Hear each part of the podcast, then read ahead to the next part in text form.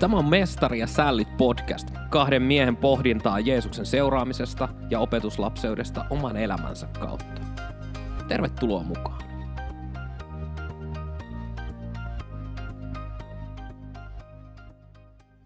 Moro Eetu. Terve Kaitsu. Mitä kuuluu? Kiitos, ihan hyvää. Tykkääkö sä syksystä?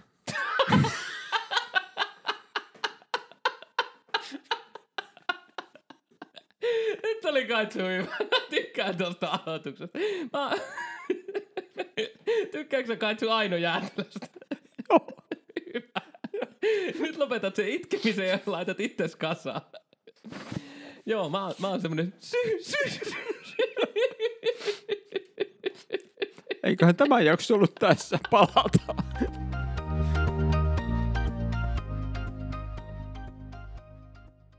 No niin, nyt voi sanoa, että itsekontrolli hieman petti, että päästettiin tollasta ihan uloskin tulemaan. Olipa aika vakavasti kerrottu tässä. Itsekontrolli petti. Kyllä mun mielestä toi kuvaa vaan enemmän meidän työntekijäkokouksia. No toisaalta kyllä, ja ehkä se on ihan hyväkin, että saa tämmöisen pienen välähdyksen siihen, että tämä podcastin tekeminen ei ole ollenkaan semmoista niinku tiukka otsasta ja naamarutussa hommaa. Joo, kyllä tämä, tämä meinaa olla monessa kohtaa aika, aika jännittävää tämä podcastin nauhoittaminen ja tekeminen. Mutta hei, me oltiin viimeksi Syykkarin kaivolla. Niin oltiin. Joo, ja tässähän Syykkarin kaivolla tapahtuu semmoinen aika äh, hyvä havainnollistava tapahtuma. Jeesus tulee Syykkarin kaivolle, kohtaa samarialaisen naisen. Jeesus astuu tämmöisten kulttuurillisten ja muiden, muiden esteiden yli, juttelee naiselle, juttelee samarialaiselle, pyytää häneltä vettä, pyytää niin kuin apua vielä niin kuin tavallaan siinä tilanteessa. Eli me päästään tämmöiseen normaaliin ö, tavalliseen keskusteluun ja sen jälkeen pyritään sinne hengelliseen keskusteluun, äh, ei hengelliseen, vaan merkitykselliseen ekaksi ja sen jälkeen vasta hengelliseen keskusteluun. Kyllä, ja me nähdään siinä, kuinka Jeesus lähtee sitä arkipäiväisestä asiasta vedestä liikkeelle ja kertoo naiselle, että jos sä pystyt häneltä vettä, niin saisit semmoista vettä, että joko elävää vettä ja sitten, että tav- tavallinen vesi, jota juodaan, niin siitä tulee jälleen jano, mutta se, joka juo sitä mun antamaa vettä, ei enää koskaan janoa. Ja tällä tavalla saatan naisin kiinnostumaan siitä, että hei hetkonen, että mistä sä puhut, että anna mulle sitä vettä. Ja Mm. sitä pitkin mennään sitten sinne hengelliseen keskusteluun ja jotenkin Jeesus vie sitä vielä merkitykselliselle tasolle siinä, että hän sanoi siinä tämän keskustelun lomassa, että vähän haastaa naista, että heittäkääpä hakemassa miehestänne.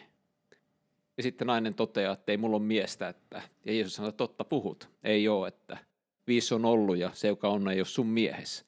Ja nainen ymmärtää, että nyt hän puhuu jonkun kaverin kanssa, joka on jotakin muuta kuin ihan tavallinen heppu kaivolla. Kyllä, ja toi, toi on niinku tosi hyvä, kun mennään tolleen sinne merkitykselliseen keskusteluun. Vähän sivuttiinkin viimeksi sitä, että tavallaan meidän pitää antaa tietä sinne niin kuin merkitykselliseen keskusteluun, että kun me avataan omaa elämää, niin sitten se toinenkin saattaa avata ja me päästään sinne merkitykselle, merkitykselliselle puolelle.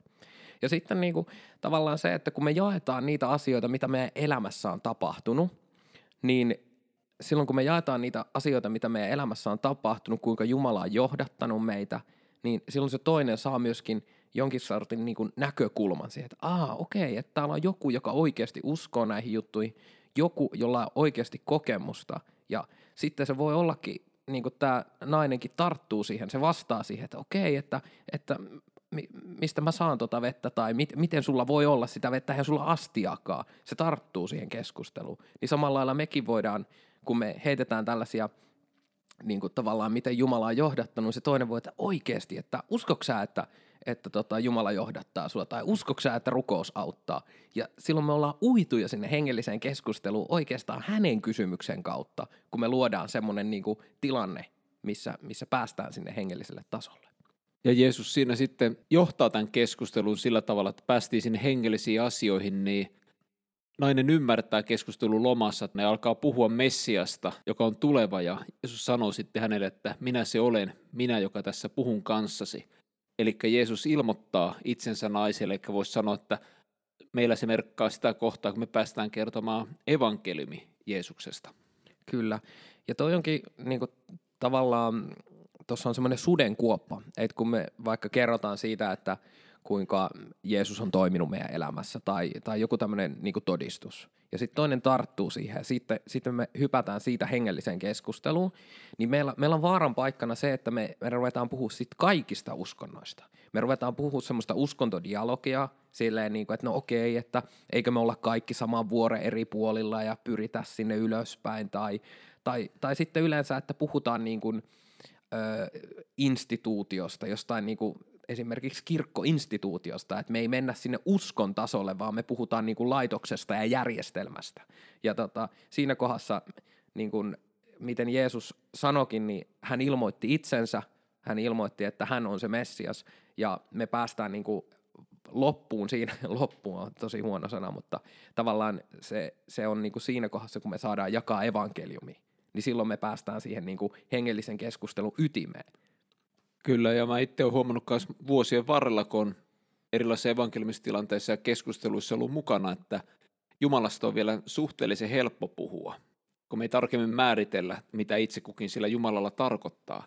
Mutta sitten nimenomaan siinä kohtaa, että kun keskustelu kääntyy siihen, että itse asiassa on kysymys Jeesuksesta ja sun suhteesta häneen. Joo, se muuttuu hyvin henkilökohtaiseksi siihen asti, että on, tai siinä kohdassa, koska nimenomaan kun me puhutaan kaikista uskonneista ja niin kuin tavallaan tutkitaan niitä ja mietitään, että mikä on hyvä, mutta sitten kun kysytään, että minkälainen suhde sulla ja Jeesuksella on, sulla ja Jumalalla on, ja Jumalalla tarkoitamme meidän taivaallista isää Jeesusta ja pyhää henkeä, meidän kolmiyhteistä Jumalaa, niin se, se muuttuu todella paljon henkilökohtaisemmaksi.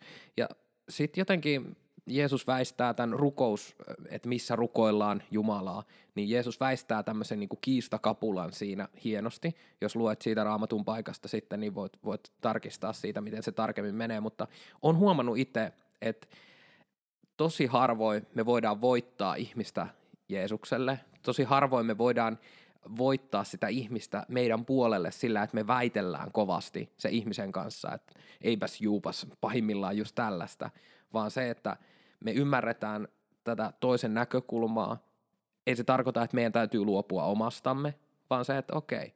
Ja, ja mä oon itse asiassa parissakin tämmöisessä hyvässä hengellisessä keskustelussa ollut ei-uskovan kanssa, niin on täytynyt vaan niin kuin se on ollut kyllä niin kuin suoraan Herran armoa, että on ymmärtänyt ottaa siitä kysymyksestä niin kuin stepin kauemmaksi. Et ollaan puhuttu jostain yksittäisestä synnistä, että hei, että miten, että eikö tämä ole syntiä ja, ja mitä te olette mieltä ja eikö nämä kuulu helvettiin ja jotain tällaista. Ja sitten niin kuin mä, mä tota, ymmärsin siinä kohdassa ottaa stepin kauemmaksi, että okei, Jumalan näkökulmasta kaikki synnit on sama arvoisia, ei ole pahempia ja niin kuin parempia syntejä, vaan jo yksikin synti vie kadotukseen. Ja tavallaan, että miten me diilataan tämä synti. Että niin kuin meidän pitää siihen tavallaan lähteä.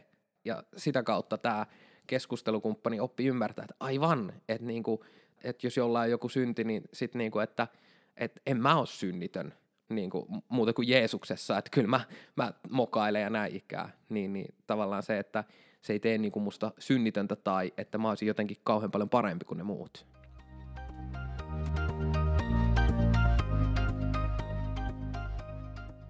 Me tarvitaan semmoista herkkyyttä ja viisautta just niissä keskusteluissa ja ehkä se tärkeä osa siinä on se, että me ollaan läsnä, että me kuunnellaan keskustelukumppania, kuljetaan siinä mukana ja pidetään kirkkaana mielessä kuitenkin se, että ei mennä semmoisiin juupas eipäs väittelyihin, vaan että yritetään päästä fokukseen, jossa on Jeesus.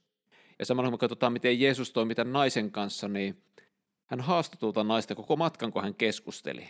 Eli kysyi sieltä, että anna mulle vettä ja hae tänne miehesi. Ja jollakin tavalla tämä on ehkä semmoinen, mitä itsekin ajattelen, että pitäisi enemmänkin niin kuin oppia, että osaisi haastaa niin kuin ihmisiä justiin, että jos mä hommaan sulle raamatun, niin voisitko sä lukea siitä jonkun pätkän tai jopa niin kuin sitten, että jossain kohtaa uskaltaa kysyä se kysymys, että onko mikään, mikä estää sua antamasta elämää Jeesukselle.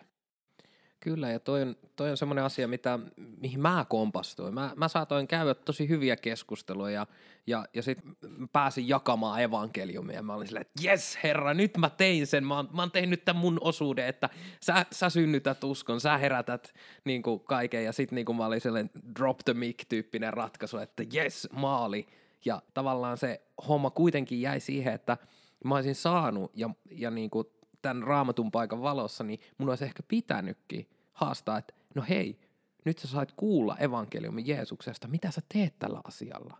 Mitä sä ajattelet tästä jutusta?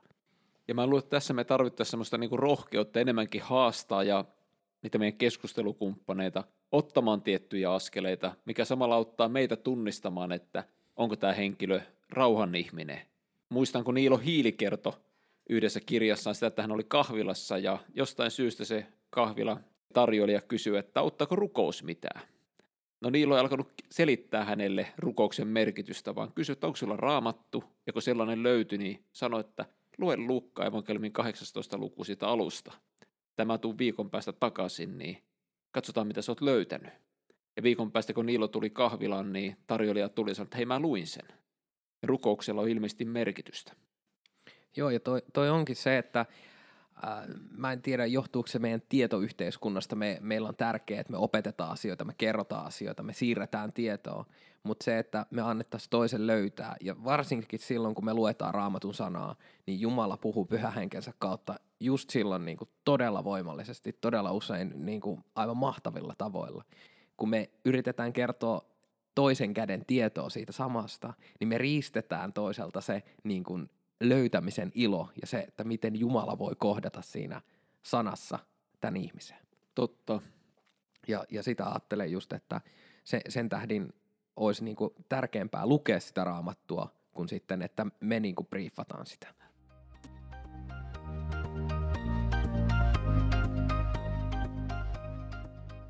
Toi on muuten mielenkiintoinen juttu, että, että jos niinku kokee niinku väsymystä ja semmoista uupumusta ja on, on niinku kaikki voimat loppu, niin lähdepä tonne kertomaan Jeesuksesta jollekin tyypille. Niin jos, jos niinku saat kerrottua Jeesuksesta, niin se on, se on kyllä semmoinen niinku energiapiikki, joka iskee niinku, kun miljoona volttia laulaa Anssi Kela. niin. Näin se on, ja tässä tilanteessa, mistä ollaan puhuttu, niin Jeesus oli väsynyt. Mutta sitten kun opetuslapset tulee kun on käynyt paikallisessa salessa ostoksilla, niin Jeesus sanoi, että hei mä oon jo syönyt, mulla on semmoista ruokaa, mistä ette tiedä. Mitä ruokaa teillä on? Isän tahdon täyttäminen. Niin, se on joo.